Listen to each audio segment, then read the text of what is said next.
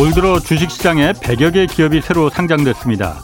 카카오뱅크나 크래프톤 또 SK 바이오사이언스 이런 이른바 대어들이 공모를 통해서 확보한 자금만도 15조 원에 달한다고 합니다. 그렇지만 공모가가 과대하게 책정되면서 상장 후 주가가 공모가 아래로 떨어진 기업이 30%에 달해서 개인 투자자들이 큰 손실을 보는 경우 빈번했습니다. 상장하려는 기업의 몸값, 즉 공모가는 어, 좀 유사한 기업과 비교해서 결정되는데 게임 업체인 크래프톤은 미국 월트 디즈니와 또 워너 뮤직그룹과 같은 이런 큰 기업들과 비교할 만한 가치를 가졌다면서 높은 공모가를 제시했습니다. 카카오페이도 미국의 페이팔을 비교 기업으로 선정한 바 있습니다. 어, 공모를 주관하는 증권사들이 이 공모가가 높아질수록 자신들의 수수료도 올라간다는 이유로 이 공모가 부풀리기를 부추기는 건 아닌지 이거 의심스럽습니다. 그래서 한국거래소가 앞으로 거품 공모를 막겠다는 방침을 내놨습니다. 공모가 산정이 적절했는지 또 대주주들의 차익 실현이 목적인지 그 여부를 엄격하게 심사하겠다고 합니다. 뭐 기업이 새로 상장하는 것 이거 바람직한 일입니다. 그렇지만 대주주만 큰 돈을 벌고 피해는 개인 투자자들에게 전가되는 기업 상장은 자본시장의 발전을 위해서라도 철저하게 걸러내야 합니다. 네, 경제와 정의를 다잡는 홍반장. 저는 KBS 기자 홍사원입니다. 홍사원의 경제쇼 출발하겠습니다. 유튜브 오늘도 함께 갑시다.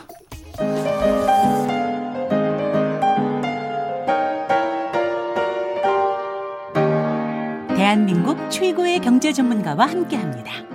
믿을 만한 정보만 쉽고 정확하게 전해드립니다. 홍사원의 경제쇼.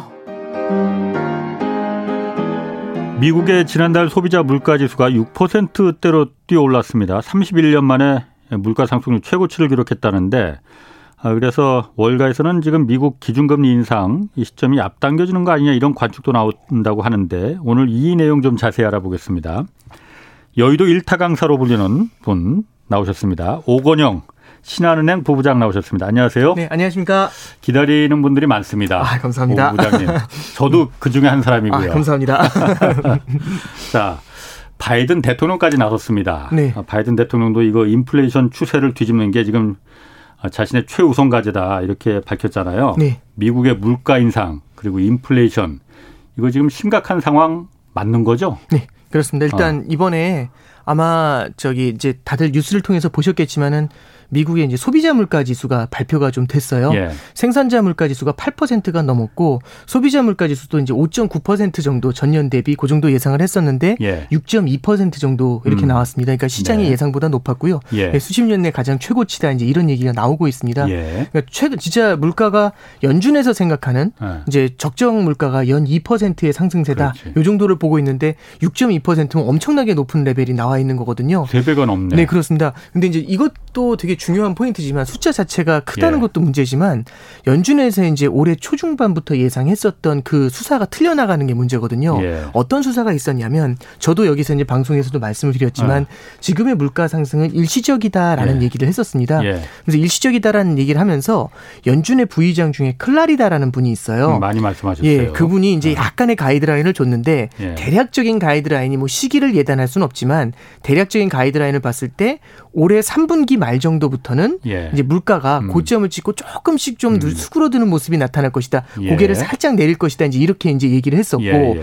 그러면서 연말까지도 만약에 고개를 수그리지 않는다면 아. 이거는 우리 연준에서 연준에서 일시적인 물가에 대해서 이제 우리의 그 견해를 조금 한번 검토를 해볼 그런 예. 이제 요, 요소가 될 것이다. 이렇게 얘기를 한 거죠. 그러니까 연말까지 물가가 쉽게 죽질 않으면 예. 이때는 연준도 새로운 판단을 해야 된다. 이제 이렇게 얘기하는 거죠. 예. 근데 실제로 보시면 지난 이제 6, 7월 정도에 고물가를 형성한 다음에 예. 물가 지수가 계속 고공비행을 했었어요. 음. 근데 더 올라가지는 않고 좀 머뭇머뭇하는 모습들 5%대 중반 정도에서 머뭇머뭇하는 모습이었는데 이번에 거기서 한 번 더 치고 올라간 겁니다. 그러니까. 사실 여기서 고개를 살짝 숙여주는 게 이제 기대를 했던 건데 예. 그러질 않고 있으니까 그러면 이거 물가 상승세가 이거 심상치 않은 거 아니야? 이제 이런 얘기가 첫 번째 나온 거고요. 그다음에 최근에 보시면은 바이든 행정부의 지지율이 낮아졌다는 말씀을 해주셨잖아요. 어, 예, 예. 이거하고 맞물렸었을 때 결국에는 미국인들의 생필품에 음. 대한 음. 물가부터 시작해서 사회 전반의 생활 물가가 올라가는 것들 이런 것들이 지지율에도 일정 수준 영향을 줄 것 같다. 이런 부담들이 이제 같이 작용을 하고 있다. 이렇게 보시면 될 것 같습니다. 없죠. 네, 그렇습니다. 어. 그러면은 그 아까 생산자 물가가 있고 소비자 물가가 있다고 했잖아요. 네네네. 그게 약간 모르시는 분들도 있으니까 아, 생산자 네네. 물가라는 거는 그 공장에서 네 그렇습니다. 어. 생산 원가 이제 이 생산 네. 월가에 쓰이는 이제 원자재 같은 걸 말씀 어. 말씀을 하는 거고요. 원자재가 값이 올라가서 네 그렇죠. 그런 음. 것들이 이제 많이 영향을 준다. 예. 이제 이런 것들이 이제 반영이 되는 거고 예. 그냥 그래서 직관적으로 말씀드리면은 공장에서 쓰이는 물가. 예. 근데 이제 그걸 갖다가 이제 생산을 할 때 생산 원가라고 그냥 가정을 하죠. 예, 쉽게 예. 아주 직관적으로. 예. 그리고 이제 소비자 물가는 저희가 사는 이제 음, 소비자가가 그렇죠. 되는 거죠. 그래서 생산자 물가가 올라가는 만큼 보통 소비자 물가에 이거를 전가를 해줘야 돼요. 예, 예. 근데 미국에서 지금 소비 생산자 물가가 8.6% 정도 올랐는데 음. 지금 소비자 물가가 6.2% 정도 올랐습니다. 조금 차이가 어, 나죠. 어, 그럼 이제 이게 시차를 두고서 더 올라가겠네요. 그럼 이제 이 생산자 물가를 소비자 물가로 전가 전가라는 거죠. 예. 근데 여기서 조건이 하나 있습니다. 예. 어떤 조건이 있냐면 그만큼 그 소비자 물가에다가 더 높은 비용을 전가를 하더라도 예. 이걸 소비자들이 테이크를 할 수 있어요. 그러니까 받아줄 수 있어야 되거든요. 아, 지갑이 두둑해야지. 예, 그렇죠. 그러니까 그만큼 소비가 탄탄하다, 예. 수요가 탄탄하다, 성장이 탄탄하다 이러면은 높아지는 물가를 받아들일 수가 있잖아요. 예. 그럼 기업들이 이걸 갖다 조금씩 더 전가를 하려고 할 겁니다. 어. 근데 만약에 어. 수요가 그렇게 강하지 않다라고 하면은 이걸 전가할 방법이 없겠죠. 전가하는 순간 안 팔릴 테니까요. 그렇겠네요. 그렇죠. 그러면 어떻게 음. 되냐면 이걸 기업이 또 하나 버리는 겁니다. 재고로. 예, 그렇죠. 기업이 이제 재고로 또 하는 수도 있고 그 비용만큼을 그냥 결국에는 매출은 동일한데 예. 비용이 올라가니까 그만큼 기업의 손익이 줄어드는 음. 거겠죠. 예. 그래서 물가가 상승을 할때 예. 수요가 탄탄하지 않은 상태에서 물가가 올라가면 예. 기업 기업들의 매출은 늘어나지 않는데 예. 비용이 올라가게 되니까 어. 기업들의 결국엔 손익이 줄어드는 예. 이런 문제가 되는 거죠. 그래서 생산자 물가와 소비자 물가의 갭이 유지가 되면 예. 결국에는 이 피해가 이제 기업들한테 가는 거고요. 예. 소비자 물가로 전가를 했었을 때는 소비자가 높아진 물가를 테이크 이제 음. 얻게 되는 이제 예. 그런 모습을 이제 볼 수 있는 겁니다. 지금 얘기 들어서는 후자가 뒷부분이 그러니까 소비자들이 네. 그걸 갖다 테이크할 수 있는 지갑이 네. 두툼, 두툼해서 그렇죠. 네. 그게 훨씬 더 긍정적인 방향인 것 같네요. 그러니까 이게 저는 이제 이렇게 볼 수가 있을 것 같아요. 실제 개인들의 소득이 늘어나 가지고 예. 경기가 뜨겁고 너무 좋으면 예. 이걸 받아들일 수가 있겠죠. 예. 비근한 예로 중국 같은 경우를 볼 수가 있는데 예. 중국 같은 경우는 생산자 물가 상승률이 13.5%예요. 네. 어마어마하게 높거든요. 예. 근데 소비자 물가 상승률이 1.5%입니다. 맞습니다. 그 차이가 꽤 크죠. 예. 미국은 8.6 대 6 6.2라고 예. 말씀드렸고 중국은 13.5 대 1.5잖아요. 예. 이 갭이 굉장히 크죠. 예. 하나 말씀을 드리면 지금 소비 경기가 중국이 좋을까 미국이 좋을까 한번 생각해 보는 겁니다. 예. 그러면은 당연히 미국 경기가 지금은 미국 소비 경기는 예. 여전히 이제 지금 아직 꺾이지 않은 편이거든요. 예. 그러면 어느 정도는 모두 전가를 할 수는 없겠지만 어느 정도는 전가가 가능하겠죠. 근데 중국 같은 경우는 그런 경우가 조금 좀 어렵다라고 볼 수가 있는 겁니다. 통제가 가능하니까. 네, 뭐 이제 통제가 가능한 부분도 있고 중국의 이제 소비 정책 소비가 너무 약하니까 예. 기업들이 통제의 부분들도 있겠지만 넘겨줬었을 때 소비 쪽으로 전가를 했었을 때 수요가 생겨나질 않으면 예. 오히려 올라버리니까 사람들이 소비를 더 줄여버리면 예. 이런 경우는 기업들이 훨씬 더 힘들어질 수가 있는 거죠. 음. 그래서 이 둘의 갭이라는 게 참 이게 오묘한 예, 내용들을 좀 담고 있는 건 맞는 것 같습니다. 그런데 아까 그 말씀 말씀에 말이 나왔긴 있으니까 중국 네. 같은 경우는 생산자 물가 지 상승과 이제 소비자 물가 상승이 네. 워낙 차이가 나잖아요. 네, 10% 그렇습니다. 이상 차이가 나잖아요. 네, 네, 그렇습니다. 그런 일각에서는 네. 아, 그 소비자 물가 상승률을 네. 중국 공산당 정부가 지금 강제로 좀 억누르고 네. 그 숫자를 믿을 수가 있겠느냐 그 말도 일각에서는 하더라고요. 아, 근데 이제 아. 저도 그러니까 중국 너무 차이가 나니까. 예, 그러니까 중국의 데이터에 대한 얘기가 나올 때는 예. 사실 뭐 저도 일정 일정 부분은 그게 뭐 공감이 가는 부분들도 있지만 예. 사실은 예. 어떤 팩트가 이제 어떤 근거가 음. 있는 게 아니기 때문에 예. 제가 이렇게 맞습니다. 좀 이렇게 오피셜리 어. 말씀드리기에는 아, 좋지는 않은 얘기인 것 어. 같고요. 다만 이제 그런 건 있는 것 같습니다. 결국에는 생산자 물가가 이렇게 높게 되면은 예. 중국의 공업 기업들 중국의 예. 기업들의 이익이 굉장히 낮아질 수가 있거든요. 그렇죠. 중국 증시가 네. 어려운 이유 중에 하나도 이런 거고요. 음. 최근에 보면은 중국의 공업 기업들의 이익이 굉장히 많이 줄어들었다라는 얘기가 나와요. 예. 그러니까 이게 뭐 통계가 왜곡됐다 이런 것들보다 anyway 어떤 음. 면에서든 생산자 물가와 소비자 물가의 괴리가 중국의 기업들한테 부담을 주는 건 맞는 것 같고요. 예. 중국 당국에서도 이제 이걸 인지를 하니까 음. 결국에는 그럼 소비자 물가를 끌어올리거나 생산자 물가를 찍어 누르거나 둘 중에 하나잖아요. 그래서 이제 중국에서도 석탄 가격을 갖다가 어떻게 계속해서 조절하려고 예. 내지는 이제 원자재 가격을 조절하려는 모습들을 좀 그런 노력들을 이제 음. 필사적으로 하고 있다. 이제 이렇게 볼 수가 있겠죠. 맞습니다. 뭐 그래서 뭐 오늘 또 분석한 기사들 보니까는 중국 같은 경우 여태까지는 시진핑 주석이 이제 3년임을 앞두고 있었으니까 네. 그때까지는 이제 돼지고기값 뭐 생필품값 막 오르고 그러면은 아, 중국도 공동 부유 다 같이 잘 살자 이거 네. 지금 그 모토로 삼고 있는데 그 부분에 대해서 좀 삐걱거릴 가능성이 있으니 네. 좀 소비자 물가를 억눌렀는데 네.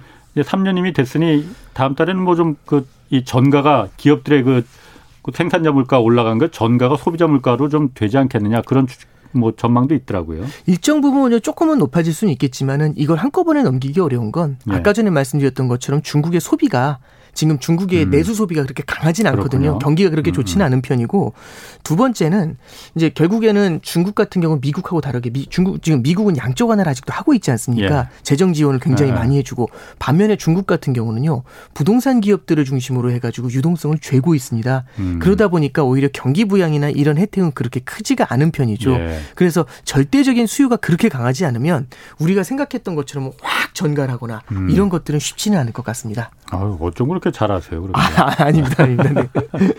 자, 그러면은 그 아까 그 연준에서 네. 올초 그러니까 저하고 오부 부장님하고 여러 번 그 올 초부터 이 얘기를 아, 좀 네. 했었어요. 네. 오부 부장님이 그러니까 다섯 가지 뭐 근거도 뭐 대고 아, 네. 네 그러셨어요. 네, 네, 그래서 이게 일시적이다라고 보는 뭐 그래서 왜냐하면 또 미국 연방 준비제도도 이게 뭐 지금 중고차 값이 올라서 지금 이렇게 물가가 오른 거지 금방 이거 수그러져 하고 아, 뭐 별거 아니라는 식으로 계속했잖아요. 네네네. 근데 그때 네. 일부 경제학자들은 네. 그렇게 분명히 경고를 했잖아요. 네네. 이거 이렇게 많이 돈을 풀었으니 네.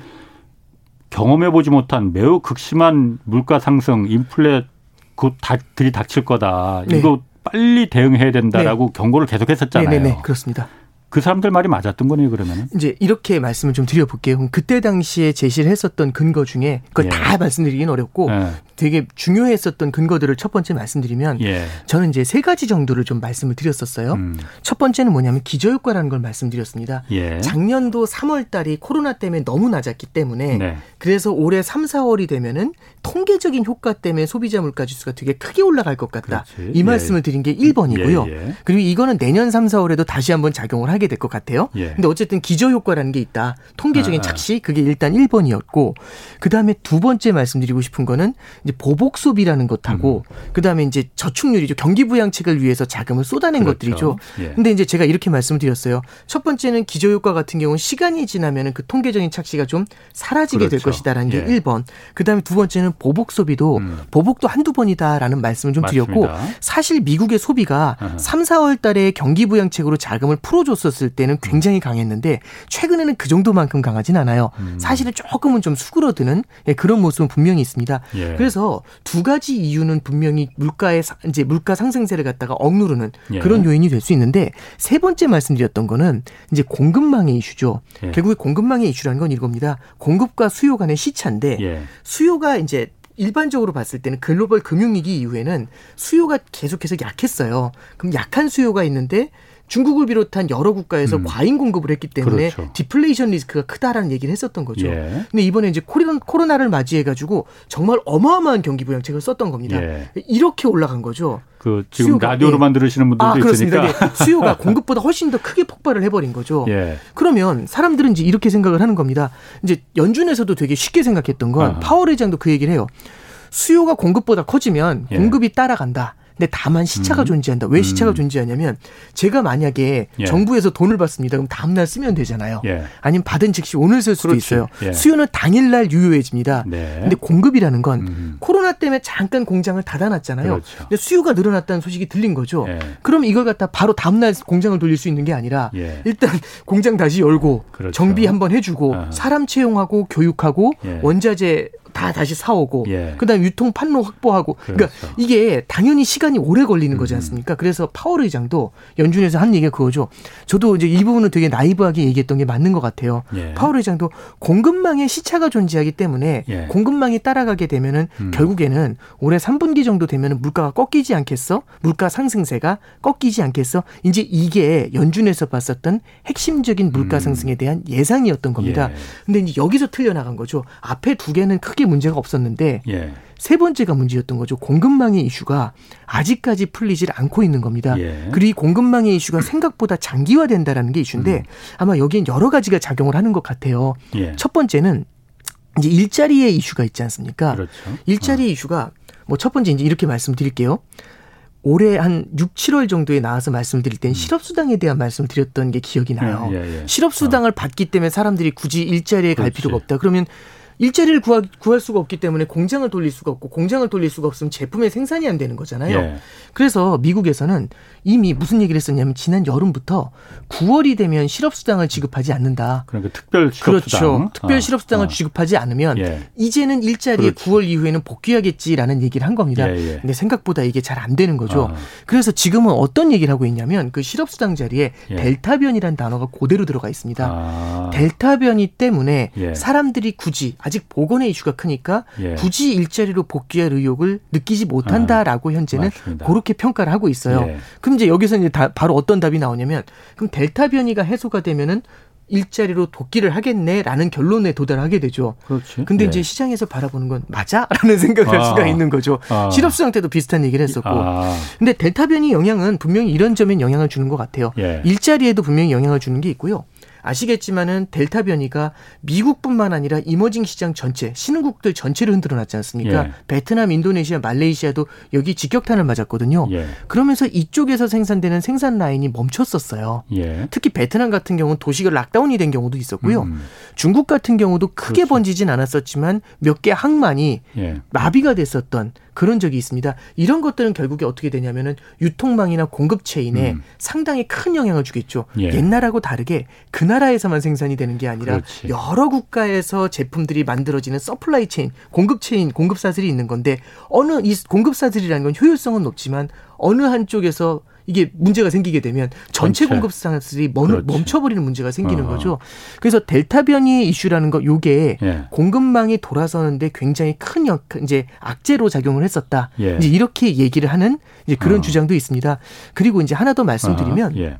이게 생각보다 물가 상승세가 좀 늦어지게 되잖아요. 이어지게 되잖아요. 예. 이렇게 됐었을 때는 사람들이 초조해지는 마음을 좀 갖게 돼요.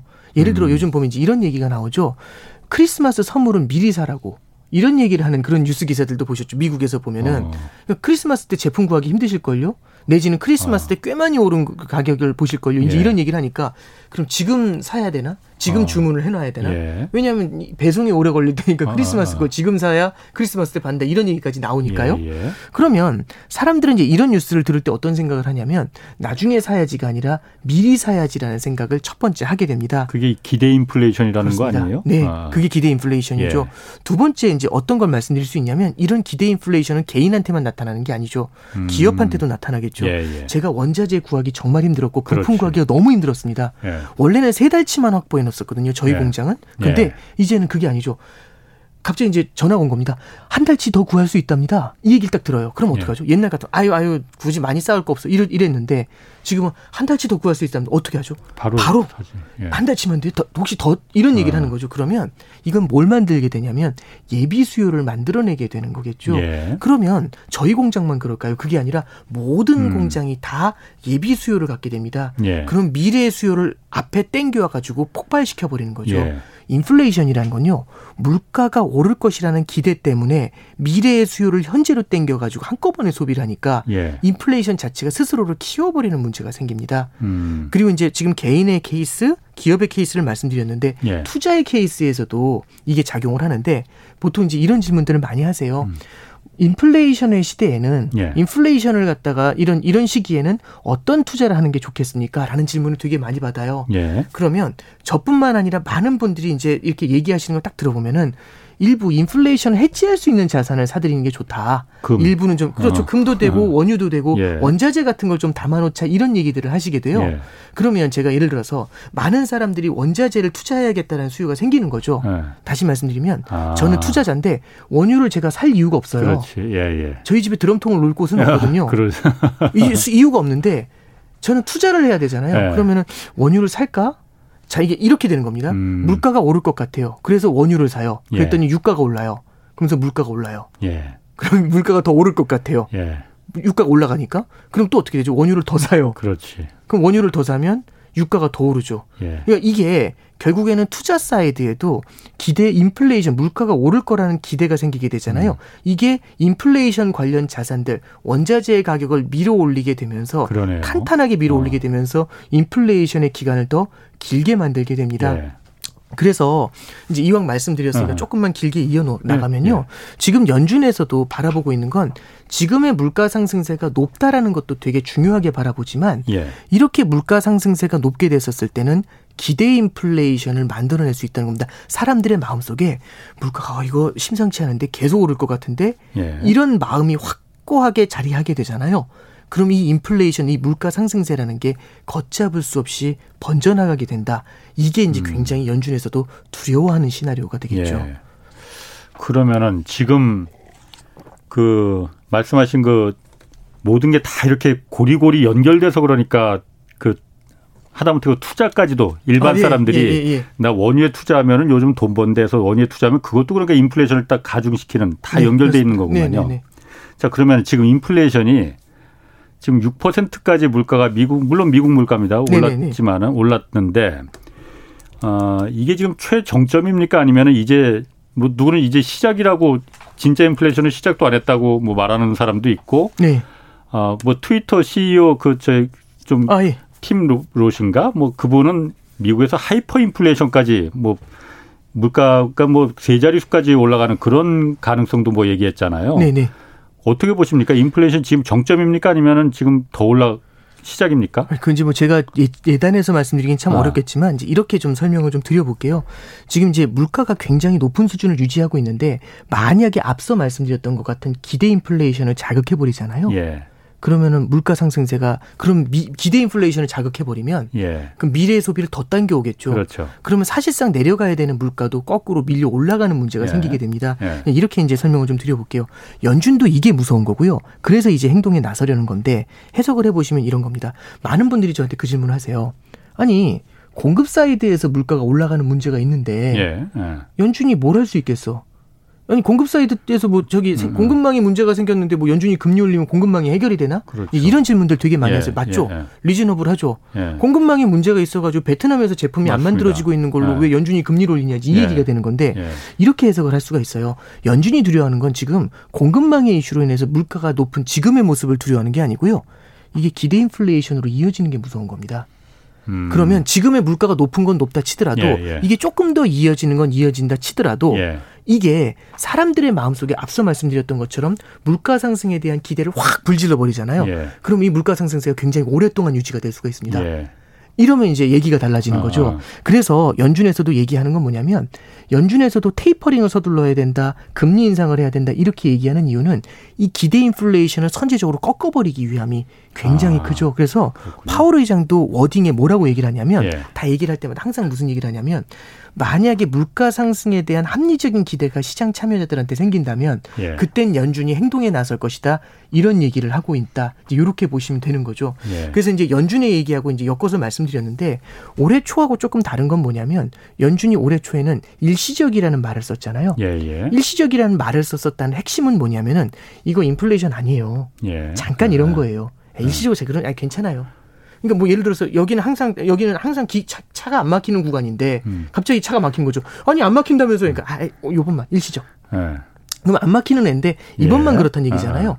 근데 이게 한 벌써 한 달째 내내 막히는 거죠. 예. 그러니까 여기서 이제 얘기하는 건 뭐냐면은 연준이 물가 상승에 대해서 조금은 좀 안이하게 바라본 시각이 좀 강했던 거고 예. 그게 이제 기대 인플레이션을 만들어낼 것 같으니까 연준도 이제는 굉장히 좀 무언가 critical한 음. 굉장히 강한 형태로 이제 시장에 경계감을 주는 그런 모습을 나타내는 겁니다. 예. 예. 그래서 테이퍼링 같은 경우도 예. 내년 초 정도를 예상을 보통 했었거든요, 전문가들이. 예. 근데 11월 달부터 테이퍼링을 시도 이제 시행하는 것으로 얘기를 한 게 있고 예. 그다음에 원래는 한 2024년이 돼서의 첫 금리 인상을 얘기했었는데 예. 지금은 2023년이나 2022년 내년 금리 인상도 음. 굉장히 높은 가능성으로 바라보고 있는 게 이런 부분들입니다. 그러면 기대 인플레이션을 꺾어 놓으려는 노력을 하게 되잖아요. 예. 그렇게 됐었을 때는 기대 인플레이션만 꺾이게 되면은 내년 상반기 정도에는 물가가 고점을 형성하고 예. 그다음에 이제 완만하게 하락을 하는 이제 그런 모습을 기대할 수가 있겠죠. 내년 상반기 기대 인플레이션이 그러니까 내년 상반기가 고점이 될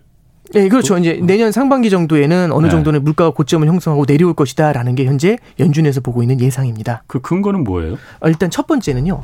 작년에 보시면 예. 제가 이제 올해 초에 이제 3월 달에 기저 효과라는 아, 말씀을 좀 드렸었죠. 그렇죠. 예. 그래서 기저 효과가 올해 3월 달, 4월 달에 되게 적용을 작용을 했었지 않습니까? 예, 예. 그럼 작년 대비 올해 음. 3, 4월에 물가는 굉장히 높게 나왔어요. 그렇, 당연히 높죠. 그렇죠. 예. 그럼 내년에는 오히려 높게 잡혀 있었던 물가가 오히려 이제 부담을 주게 되면서 그 폭이 줄어들게 나타나는. 예. 그러니까 이게 예. 통계적인 효과도 음. 어느 정도 작용을 하는 거고요.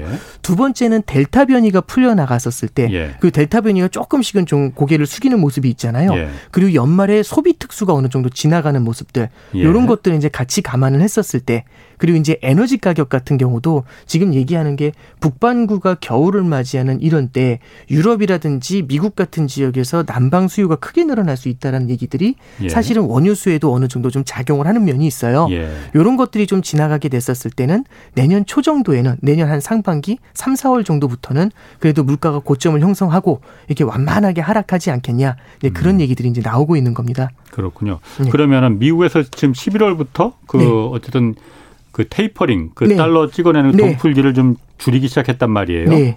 어, 일단 그 시점은 네. 어, 시점은 적절했습니까? 늦었습니까? 빨랐습니까? 그러니까 어. 원래는 아까 어. 말씀드렸던 것처럼 그러니까 이게 절대적으로 나중에 결과적으로 봤을 때 빨랐는지는 나중에 결과를 봐야 할 것 같지만 예. 일단은 먼저 말씀드리면 시장에서 예상을 했던 것보다는 조금 더 빨리 시행을 한 게 맞습니다. 음. 예. 원래는 내년 1, 2월 정도를 보고 있었는데 예. 11월, 12월로 이제 서두른 게 첫 번째 포인트가 되는 거고요. 예. 두 번째는 매달 150억 달러씩 줄여간다라고 하면서 지금 어떤 표현을 넣냐면 지금 연준은 매월 1,200억 달러씩 뿌려, 뿌려, 뿌려 뿌려주고 있어요. 그러니까 1,200달러씩 예. 책그 돈을 달마다, 찍어서 예, 채권을 달마다. 사주는 거죠. 예, 그렇습니다. 정부에서. 시중에 예. 이제 유동성을 공급해주고 예, 있는데 예. 매월 1,200억 달러인데 그러면 150억 달러씩 줄여나간다는 얘기잖아요. 네네. 그러면 11, 12, 1, 2, 3, 4, 5, 6, 8개월이면 0까지 떨어뜨릴 수 있겠죠. 아, 네. 150 곱하기 8하면 1,200인가? 예, 그렇죠. 아, 예, 그러면 8개월이면 끝나니까 11월에 시작했으니까 내년 6월에 테이퍼링이 완료가 되겠죠. 그러면 이제 테이퍼링이 이제 내년 상반기까지 6월까지 이제 완료가 된다. 예. 이렇게 얘기를 한 거는 시장 예상보다는 조금 더 빠른 거고요. 예. 그리고 이제 시장에서 얘기하는 건 뭐냐면은 이제 이런 얘기죠. 연준에서는 이런 메시지도 같이 던졌습니다. 만약에 올해 말 내년 초에도 물가 상승세가 굉장히 강하게 이어질 거라고 본다면 예. 이런 이 현상이 나타나니까 물가가 사, 수그러들지 않는다면 어. 연준이 아까 상반기 말씀드렸는데 그렇죠. 어. 이게 이, 어 이거 쉽지 않겠다 이 생각이 어. 딱 들게 되면 테이퍼링의 속도를 좀 더 빠르게 가져갈 수도 있다. 이제 이런 얘기들도 같이 나오고 있는 상황이다. 150달러, 150억 달러가 아니고 200억 달러씩 줄일 수도 있겠네요. 그렇죠. 그거보다 더 빠르게 줄일 수 있죠. 그럼 내년 6월이 아니고 뭐 내년 그렇죠. 3월, 4월, 4월 때 네. 네. 끝낼 수도 있다는 네, 거예요. 그렇습니다. 여기서 이제 제가 포인트를 잡아서 하나 좀 말씀드리면 예. 세 가지 정도를 말씀을 드릴게요. 지금 그 시장 참여자들이 좀 두려워하는 것 중에 하나가 예. 첫 번째가 내년에 그러면 이 테이퍼링보다 더 중요한 게 있거든요. 테이퍼링이라는 건 뭐냐면 연준이 금리를 제로까지 인하했습니다. 그럼 여기서 금리를 더 낮출 수가 없는데 경기가 살아나질 않는 거죠. 그렇죠. 그래서 그걸 갖다 해결하기 위해서 그래도 뭔가 경기 부양을 음. 하기 위해서 양적 완화라는 그렇죠. 걸한 거죠. 예. 서브 옵션으로 해준 거죠. 예. 그런데 양적 완화를 하니까 이제 끝났습니다. 음. 이제 어느 정도 좀 되돌아온 것 같아요. 예. 그럼 이제 다시 이걸 되돌려야 되잖아요. 예. 그러면 금리부터 되돌리는 게 아니라 양적 완화부터 줄여야 되거든요. 그렇죠. 그래서 양적 완화를 줄이기 위해서 진행하는 게 테이퍼링입니다. 테이퍼링. 예. 테이퍼링이 끝나면 양적 완화 주는 걸 끝내게 되면 그때는 뭘 생각할 수 있냐면 금리 인상을 고민할 아. 수가 있게 되는 거죠. 예. 그러면 우리가 이제 테이퍼링을 얘기하고 테이퍼링의 종료 시점에 대해서 어느 정도 가이드라인이 나왔다는 건 뭐냐면 시장 참여자들은 그걸 바라보는 게 아니라 음, 그, 그 뒤에 있을 이슈를 보는 거죠. 예. 그게 바로 우리는 금리 인상이라고 볼 수 있는 겁니다. 예. 그래서 금리 인상이 그럼 과연 언제 올까? 예. 이제 내년 6월에 끝나면 보통 좀 텀을 두고 예. 내후년 초 정도 이렇게 막 얘기를 했다가 그게 12월, 6월 이렇게 땡겨와가지고 지금은 6월 달 금리 인상 확률이 내년 6월 금리 인상 확률이 이제 시장 참여자들이 봤을 때는 70%가 넘는다. 이제 이렇게 보고 있는 겁니다. 예. 그러니까 음. 첫 번째 포인트는 뭐냐면은 테이퍼링 이후에 첫 금리 인상이 언제인지를 바라보는 게 첫 번째 포인트고요. 예. 두 번째 포인트는 뭐냐면 조금 더 놀라운 거는 내년 12월 정도면 두 번의 금리 인상이 있을 것 같아요. 음. 이렇게 바라보는 시각이 있습니다. 예. 고확률도 지금 60% 정도가 돼 있습니다. 그러니까 그, 아, 올해 예, 한 번이 아니라 두 번까지도 바라본다라고 하고 음. 있는 거고요. 세 번째는 뭐냐면 내년 5월 정도의 금리 인상도 가능하다라는 그런 확률도 높진 않은데 한 35% 정도 형성이 돼 있어요. 그럼 음. 내년 5월에 금리 인상 그러면 이 얘기는 뭐냐면 내년 5월에 한다는 얘기는 원래 예정은 6월에 테이퍼링이 끝나잖아요. 예. 그런 다음에 바로 금리를 올린다는 게 6월 금리 인상설이에요. 어. 예. 근데 5월에 금리 인상한다는 얘기는 뭐냐면 테이퍼링이 끝나기 전에 금리 인상을 한다는 게 아니라 테이퍼링을 그보다 빠르게 음. 지금 예상보다 빠르게 하고서 빨리 끝내고 금리 인상을 서둘러 할 것이다. 예. 라는 전망까지 담고 있는 겁니다. 그래서 세 가지가 언제 금리 인상할까? 음. 내년에 두 번이나 하는 거 아니야? 세 번째는 테이퍼링을 땡기면서까지 빠르게 금리 인상하는 거 아니야? 이제 이런 얘기들이 회자가 되고 있는 거죠. 그런데 네. 이상합니다. 네. 아까 말씀하시기를 네. 연준에서 지금 예상하기는 네. 지금 공급단 부족 이것도 그러니까 네. 내년 상반기 중에 좀 정점을 찍고 네. 인플레가 정점을 찍고 네. 점점 점점 내려가는 수준으로 안정되는 방향으로 네. 간다고 했는데 그렇죠. 그러면은 굳이 금리 인상이나 테이퍼링을 더 서둘 필요는 없는 거 아니에요? 네. 근데 왜 서둘, 서둘러야 된다는 그 전망들이 나오는 거예요? 여기서 이제 확률이라는 게 아. 연준에서 예측하는 확률은 아니고요. 예. 시장 참여자들이 바라보는 확률인 거죠. 아. 그럼 이제 여기서 이제 어떤 거냐면 시장 참여자들은 예. 그렇게 금리 인상이라든지 이런 거 서두를 것이다라고 그렇게 예, 상을 하는 이유는 예. 안 믿는 거야 그러면은? 그러니까 이거잖아요. 예. 일시적이라고 했는데 예. 일시적이라고 이제 말씀을 드렸는데 예. 5, 6개월이 지났는데 물가가 일시적으로 내려오질 않는 거예요. 그렇죠. 근데 거기서 파월 의장이 지난 9월 달에 뭐라고 얘기를 했냐면 내년에도 물가가 높을 어. 거라고 해요. 예. 근데 깜짝 놀란 거죠. 예. 아니 무슨 일시적이 내년까지 가냐? 어. 2년짜리 일시적이라는 말이 말이 되냐? 그래서 이번에 FOMC에서 이제 파월 회장이 뭐라고 했냐면 일시적이라는 단어의 뜻을 설명해 줘요. 장기적이 아니라는 게 일시적이다라는 얘기를 하더라고요.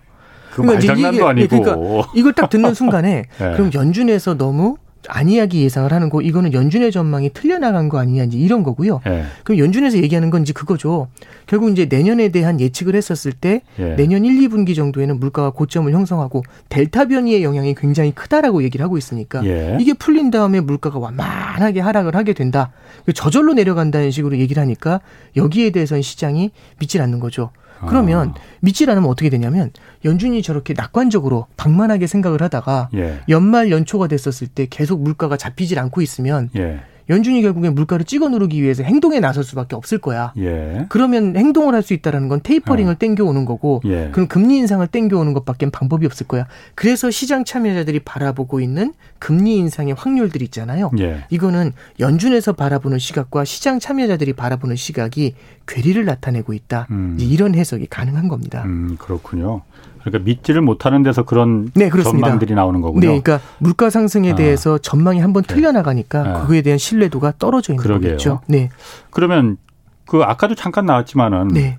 그러니까 물가가 이렇게 올라서 인플레이션 압력이 계속 커지면은 네. 인플레이션이 이렇게 막 그 높으면 어쨌든 가장 고통받는 건 서민들이니까. 네, 그렇죠. 그래서 이제 통화를 금리를 통해서 금리 네. 인상을 통해서 그걸 찍어 누르는 거잖아요. 네, 그렇습니다. 그런데 지금 그 물가가 오르는 거는 큰 이유가 네. 아 그러니까 공급이 부족해서 자동차를 만들려고 해도 자동차 반도체가 지금 공급이 안 되니까 네. 또 석유값 석유가 잘 공급이 안 되니까 석탄이 잘 공급이 안 되니까 뭐 이런 원자재 값이 오르고 그러니까는 공급이 부족해서 인플레이션을 유발했다고 지금 보는 거잖아요. 네네. 그런데 이게 금리 올린다고 아까 잠깐 말씀하셨지만 제가 거기서 좀 궁금했거든요. 네. 아니 그러니까 공급이 부족해서 인플레 네. 가격이 오른 건데 그 금리 올린다고 해서 공급이 그럼 늘어나? 그건 아무 의미가 없는 금리 올리는 거잖아. 괜히 서민들 어? 돈 빌렸었다 쓴 사람들 고통만 가중시키는 거 아니야? 네. 그런 의문이 드는데요. 네, 이제 아까 간단하게는 답변을 좀 드렸습니다만 네. 이런 거죠. 그러니까 물가가 지금 올라와 있는 것들 공급 사이드의 문제는 예. 결국에는 시차의 문제지 예. 결국에는 해결이 될 것이다 이제 이런 얘기고 예를 들어서 중국의 석탄 가격 있잖아요. 예. 그게 최근에 보면 빠르게 하락을 하고 있어요.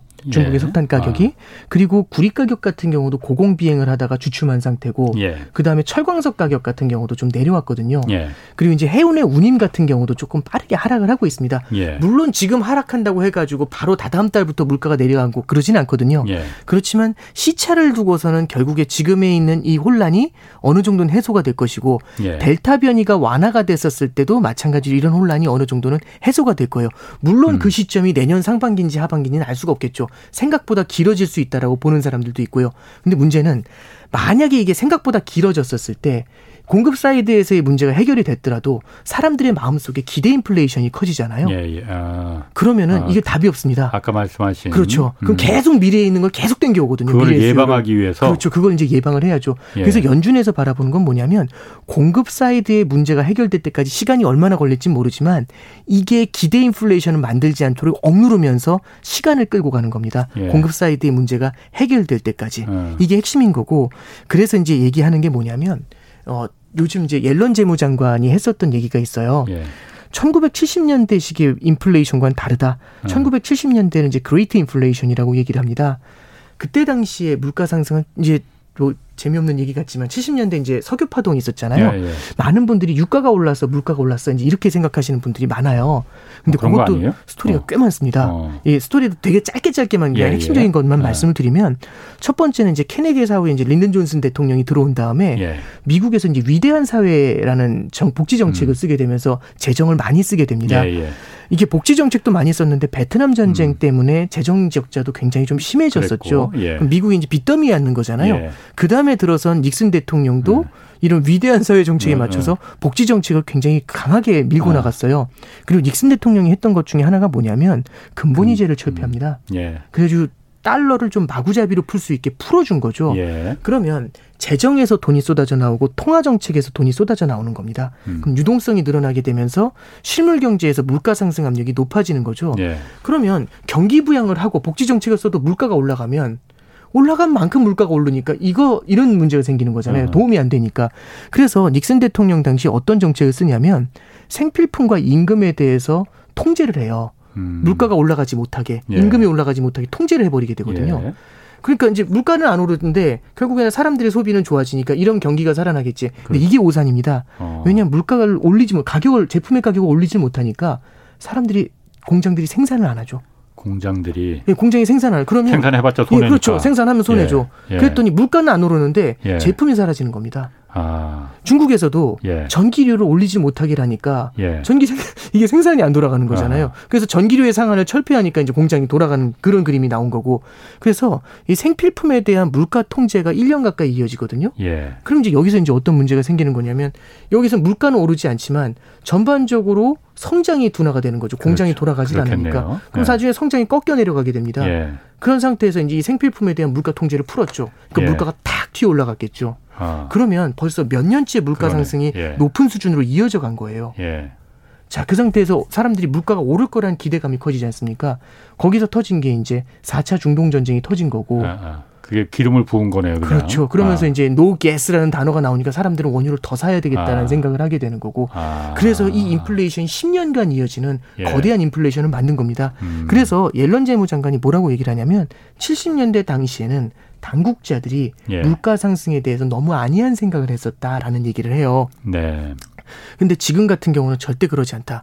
우리는 물가에 대해서 굉장히 많은 케어를 하고 있다라고 이제 얘기를 하고 있는 거죠. 예. 그래서 물가 상승에 대해서 너무 이렇게 내깔려 놔둔다. 중앙은행은 물가의 파수꾼입니다. 이걸 갖다가 경계감을 갖고 있지 않는다면 시장에서는 오히려 와 그럼 이제 유일하게 물가를 잡아주려고 이게 항상 파수꾼이 예. 아유 별거 없어요 이러면서 초병이 잠자고 있으면 예.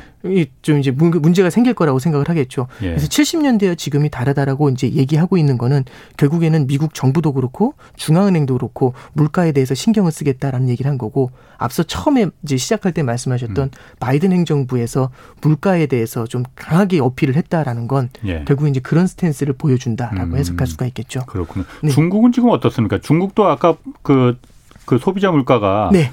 미국은 6.6%대인데 중국은 네. 13%대잖아요. 네, 그렇습니다. 아, 생산자 물가가요. 네. 아, 생산자 네, 물가가 네, 참, 아, 생산자 소비자 물가가. 물가는 1.5%대고요. 아, 네. 뭐 어쨌든 생산자 물가가 미국보다도 훨씬 더 높게 지금 오르고 네, 있는 그렇습니다. 거잖아요. 네, 네. 그럼 중국의 인플레이션 그 압력은 위험은 훨씬 더 지금 우려할 만한 상황이다 이렇게 볼 수 있는 거예요? 이제 어, 인플레이션 압력이 있는 거는 팩트고요. 예. 근데 다만 이제 중국 당국에서 결국에는 저희 제일 처음 얘기하고 있는 게 뭐냐면 원자재에 대한 투기에 대해서 예. 강한 규제를 하겠다라는 얘기를 하고 있고요. 예. 두 번째는 앞서 말씀드렸는데 전기 공장들한테 전기를 아. 생산할 수 있도록 예. 가격의 상한을 풀어준다라는 얘기를 했잖아요. 예. 가격의 상한을 풀어주면 일시적으로는 전기료가 올라가면서 물가 상승 요인이 될 수 있지만 예. 이제 결국에는 에너지가 공급이 되면서 공장이 돌아가잖아요. 예. 그래서 사회 전반에 제품을 만들어내면서 음. 전반적인 물가 상승 압력을 중장기적으로 좀 누르는 효과 가 있어요.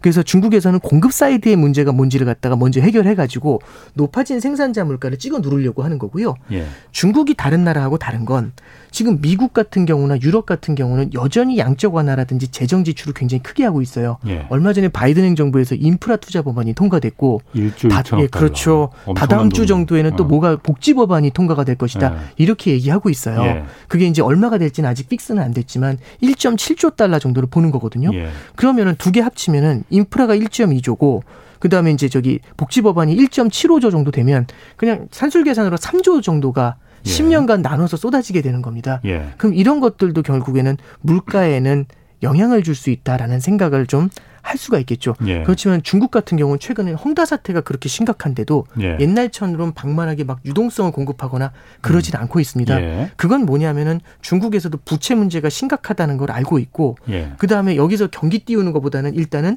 물가를 좀 제어하고 가는 게 중요하다. 음. 그렇죠. 이제 이런 부분들에 좀 신경을 쓰고 있는 거겠죠. 그래서 앞서 말씀드린 것처럼 소비 자체가 소비 경기가 그렇게 좋지가 않다 보니까 기업들이 소비자한테 막 그 가격 전가하기가 어려워지죠. 음. 그러니까 생산자 물가고 소비자 물가 이게 갭이 큰 겁니다. 예. 시간을 두면서 조금씩은 더 전가를 할 수 있겠지만 이제 그렇게 강하게 막 5% 이렇게 막 밀어내거나 그렇게는 쉽지는 않을 것 같아요. 그래서 일단은 중국보다도 이제 미국 같은 경우 다른 국가들의 지금 이제 물가 상승세 그러니까 경기가 좀 어느 정도 뜨거운 국가들 경기 예. 부양을 하면서 이런 쪽의 물가 상승세가 조금은 더 강한 거 아닌가 좀 그렇게 좀 생각하고 있습니다. 그렇군요. 미국은 아직 뭐 기준금리를 지금 그 내년 뭐 빠르 말씀하신 대로 네. 좀그 빨라질 수도 있겠지만은 네, 네 한국 우리나라 같은 경우는 일단 한 번 먼저 선제적으로 올린 거잖아요. 네 그렇습니다. 네. 이번 달에 또 올린 네 올릴 가능성이, 가능성이 있다는 네. 얘기도 있고. 네. 어 어떻습니까? 그러면은 우리나라 같은 경우에는 네. 어, 한국 같은 경우에는 어쨌든 금리를 올리면은 네. 그게 어쨌든 성장을 눈 찬물을 끼얹는 효과가 있는 거잖아요. 네네네 그렇습니다. 아 올리는 게 필요성이 어떻습니까? 이제 이, 것도 어. 이제 어. 그 결국에는 성장과 예. 물가라는 거는 결국에는 양립하기가 참 어려운 건데 예. 중앙은행 입장에서는 이제 한국은행 같은 경우도 일 1차적인 목표는 뭐냐면 물가의 안정의 목표를 둬요. 예. 근데 예를 들어 이런 거죠. 물가가 약간 높고 계속 올라간다 뭐 이런 두려움이 없다라면 예. 이런 두려움이 없다라면 성장 쪽에 신경을 쓰는 게 맞겠죠. 예. 그런데 물가가 굉장히 높은 수준으로 계속 올라갈 거라는 생각이 들고 아까 말씀드렸던 것처럼 기대 인플레이션을 자극할 음. 가능성이 있다. 이런 생각이 들게 되면은 예. 중앙은행 입장에서도 일단은 물가를 잡아놓는 게 되게 중요합니다. 예. 한국뿐만 아니라 미국도 마찬가지거든요. 이런 예. 겁니다. 성장과 물가가 있어요. 성장이 주저앉으면서 저성장 저물가가 찾아왔을 때는 중앙은행이 경기 부양을 할 때 부담이 없습니다. 왜냐하면 돈을 뿌려도 저성장은 경기 부양을 위해서 돈을 뿌리더라도 물가가 안 오르니까 돈을 뿌린 돈의 화폐 가치가 하락할 일이 별로 없는 거거든요. 예. 이런 경우 문제가 안 되는데 성장은 둔화가 되는데 물가가 높은 게 굉장히 힘든 겁니다. 음. 경기 부양을 위해서 경기 사이드에 신경을 쓰면서 돈을 뿌리게 되면 물가를 오히려 더 자극해 버리는 그렇죠. 거죠. 그러니까 예. 이런 굉장히 좀 어려운 상황에 처했을 때는 양쪽 전선에서 굉장히 모순적인 음. 적들이 찾아올 때 예, 예. 한쪽엔 디플레, 어. 한쪽은 인플레가 찾아올 예. 때는 어느 한쪽을 신속하게 제압을 하고 예. 어느 한쪽을 제한적이나마 신속하게 제압을 하고 다른 쪽에 신경을 쓰는 게 좋겠죠. 예. 그래서 경기 부양을 하려면 결국에는 물가 상승에 대한 우려 그런 기대를 갖다가 꺾어주는 게 되게 필요합니다. 음. 그럼 이제 이보 전진을 위한 일보 후퇴 이런 예, 게될 수 있겠죠. 연준에서도 그래서 테이퍼링을 어쩌면 빠르게 할 것이다라고 하는 것도 시장 참여자들이 연준에 대해서 이보 전진을 위한 일본 후퇴를 음. 하지 않겠냐 이런 생각을 하는 거고요. 예, 예. 하는 같은 경우도 미국을 따라하는 건 아니지만 예. 결국에 지금 당장의 현안이 물가가 조금 더 급하다고 보는 거고요. 예. 그다음에 두 번째는 가계 부채의 증가가 이렇게 계속해서 이어졌을 땐 이거 지속 가능하지 않다라고 바라보는 거고 예. 이게 부동산 가격의 상승하고 같이 동반이 됐었을 때는 성장의 문제도 성장의 문제지만 중 장기적으로 이제 자산 가격의 급등과 함께 네. 서민 경제에는 오히려 또 독이 되지 않겠냐. 예. 그래서 결국에는 51대 49의 경중을 보는 게 되게 중요한 포인트가 아닌가 그렇게 네. 생각을 합니다. 그러니까 미국 같은 경우에는 이게 그 참 여러 가지 방법 여러 가지는 아니지만 방법이 꼭 금리만 있는 건 아닌 것 같아요. 이렇게 아, 예. 돈을 풀었다가 네. 다시 이제 찍어내는 걸 줄이고 네. 뭐 양적 완화라는 방법이 있지만은 한국 같은 경우에는 그냥 금리 갖고만 할 수밖에 없는 거 아니에요?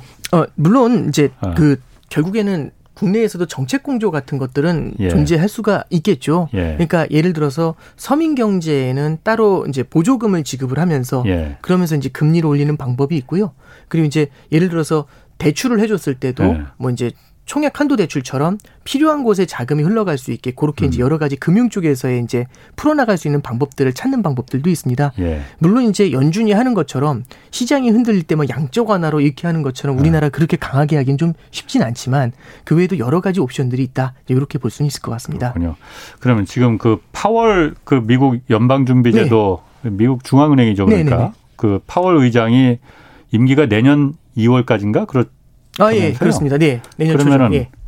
어 어떻습니까? 연임될 가능성이 있어요, 없어요? 그리고 어. 이제 뭐 워낙에 또 미국의 정치적인 이슈도 같이 이제 그 가만히 돼 있는 건데 예. 저는 이제 연임 가능 연임 된다 안 된다 이걸 점치는 건뭐 어. 크게 저, 제 생각에 제 능력을 좀 벗어난 것 같고요. 예. 저는 이제 각각이 어떻게 됐을 때 효과가 어떨지 이게 더 중요한 것 같아요. 예. 첫 번째는 이제 파월이 만약에 안 된다면이라는 시나리오를 갖고 한번 생각을 해보는 거죠. 예. 파월 의장이 안 되면 현재 물망에 오르는 사람이 브레이너드라는 여자분이 있습니다. 예. 그분이 지금 연준의 이사예요. Fed 음. 이사인데 그분이 이제 어떤 스타일이시냐면 통화 정책에 있어서는 파월 이상으로 또 완화적입니다. 예. 결국엔 돈을 음. 좀 풀어주자라는 그래서 이번에도 테이퍼링을 다른 위원들은 전부 다 연내해야 된다고 할 때도 혼자 내년 초 이렇게 음. 얘기했었던 예. 굉장히 좀 음, 음. 비둘기적인 입장을 가져가는 분인데 와 그러면 바뀌는 게 좋지 않아 이제 투자하시는 분들 입장에서 어, 또 그렇지만은 어. 않은 게요 시중에 유동성이 공급되는 채널은 두 가지가 있습니다. 중앙은행이 직접 주는 채널이 있고 그게 네. 양쪽 하나겠죠. 네. 두 번째는요. 어떤 채널이 있냐면 시중은행과 같은 금융기관들이 대출을 통해서 유동성을 공급하는 채널이 있어요. 네. 원래는 음. 중앙은행은 시중은행의 유동성을 주게 되고요. 그, 음. 시중은행이 유동성을 시중에 뿌리는 겁니다. 네. 대출이라는 네. 형태로. 예, 예. 그게 원래 전통적인 방법인데 그렇죠. 지금은 이례적으로 중앙은행이 나서고 있는 거죠. 음. 이게, 이게 양쪽 하나인 거고요. 예. 근데 이 브레이너드라는 분은 왜 지지를 받고 있냐면 금융 규제를 강하게 하자라는 쪽에 그쪽 사이드에 서 있어요. 민주당에서 금융 규제를 좀 강하게 하자. 옛날에 오바마 행정부 때 도드 프랭크 법이라는 게 있었거든요. 도드 프랭크법 그, 예, 있어요. 금융 위기는 예. 결국에는 금융기관들의 규제를 방만하게 풀어줘가지고 그렇죠. 예, 이 예. 모양이 난 거 아니야. 예. 그래서 규제해라는 게 아. 그때 당시에 도드 프랭크 법이었고 예. 그래서 금융기관들이 굉장히 힘들었습니다. 그걸 누가 풀어줬냐면 트럼프 행정부가 들어와가지고 미국 금융기관들의 규제를 굉장히 많이 완화시켜줬죠. 음. 그러면 이제 결국엔 중앙은행도 돈을 뿌리고 시중은행도 대출을 음. 늘려주고 이제 이런 정책으로 양쪽에서 진행이 되는 겁니다. 예.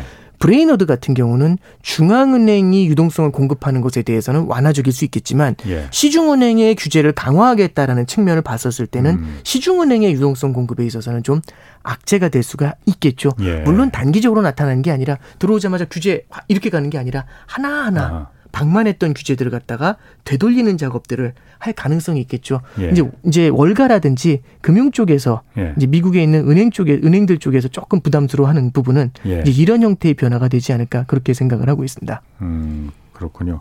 그러면은 뭐 연말까지 지금 그 이거 말고도 그럼 주목해야 될 뭐 글로벌 이벤트까지 이벤트가 좀 남아 있습니까 그러면? 네, 이제 좀 남아 있는 건 네. 아까도 말씀드렸던 이제 다다음 주 정도라고 이제 말씀을 드렸던 예. 게 뭐가 있냐면은 복지 법안이 통과되는 거죠. 그 1조 2천 예, 7천억 달러. 1조 7천억 달러 예, 정도 예. 되는 그 복지 법안의 통과. 예. 요게 굉장히 좀 악유가 많아요. 그러니까 논쟁이 좀 많이 되고 있습니다. 예. 민주당 내에서도 얘기가 많고 예. 뭐라고 얘기를 하냐면 이걸 반대하는 민주당 쪽에 있는 의원 의원 입장은 지금 물가 상승세가 너무 심상치 않다라는 음. 얘기를 이제 첫 번째 좀 하고 있고요. 너무 부채를 많이 만들어내는 것도 부담스럽다라고 이제 이런 얘기를 하고 있어요. 네. 그리고 이제 요게 또 뭐하고 맞물리냐면 이제 12월 초에 뭐가 있냐면 미국의 부채 상한 이슈가 있거든요. 그걸 원래 부채 상한을 늘려줘야 되는데 원래 10월 달에 늘려야 될 걸 2개월 연장을 해놨습니다. 그렇죠. 그게 이제 네. 12월 달입니다. 늘릴 때는 네. 12월로 미뤄졌다고 할 때는 아좀 시간 좀 벌었네 싶었는데 예. 벌써 11월 중순이니까 금방이니까요. 예. 그게 이제 아마 또 이제 시장에서 좀 우당탕 쿵쾅하는 그런 얘기들을 좀 만들어낼 수 있고요. 예. 부채 상한에 대한 얘기가 나오면 이게 부채를 늘려주 부채 한도를 늘려주든 안 늘려주든 예. 결국에는 무슨 얘기를 하게 되냐면 빚 많이 내지 마 여기에 대한 교훈은 주겠죠. 그런 경계감은 충분히 주겠죠. 예. 그럼 아까 말씀드렸던 빚내서 복지 법안 하는 거 있잖아요. 어. 이거하고도 맞물려 있습니다. 예. 그래서 미국의 재정 정책이 이런 복지 법안이 얼마나 세게 나오는지 음. 여기에 대해서 우리가 좀 관전 포인트로 좀 볼 수가 있을 것 같고요. 음. 두 번째는 미국이 12월 중순에 FOMC가 있습니다. 그러니까 결국에는 그 미국 연준에서 예, 금리 정책 회의 올해 마지막이죠. 어, 조금 짧게 해주셔야겠는데. 아, 예. 그게 그게 이제 그게 이제 거기서 이제 물가에 대한 인식이 예. 어떻게 나오는지 한번 볼 필요가 있을 것 같습니다. 알겠습니다. 아유, 네. 오 부부장님 나오시면 항상 항상 시간이 모자르네. 아, 예. 한두 시간 해야 아, 되는데. 너무 말씀 많이 드렸습니다. 자, 오늘 여기까지 하겠습니다. 내일 오전 11시에는 유튜브로 경제쇼 플러스 업로드 됩니다. 이번 주에는 박종훈 KBS 기자 나오니까요. 많이 보시고요. 저는 이만 물러가겠습니다. 홍사원의 경제쇼였습니다.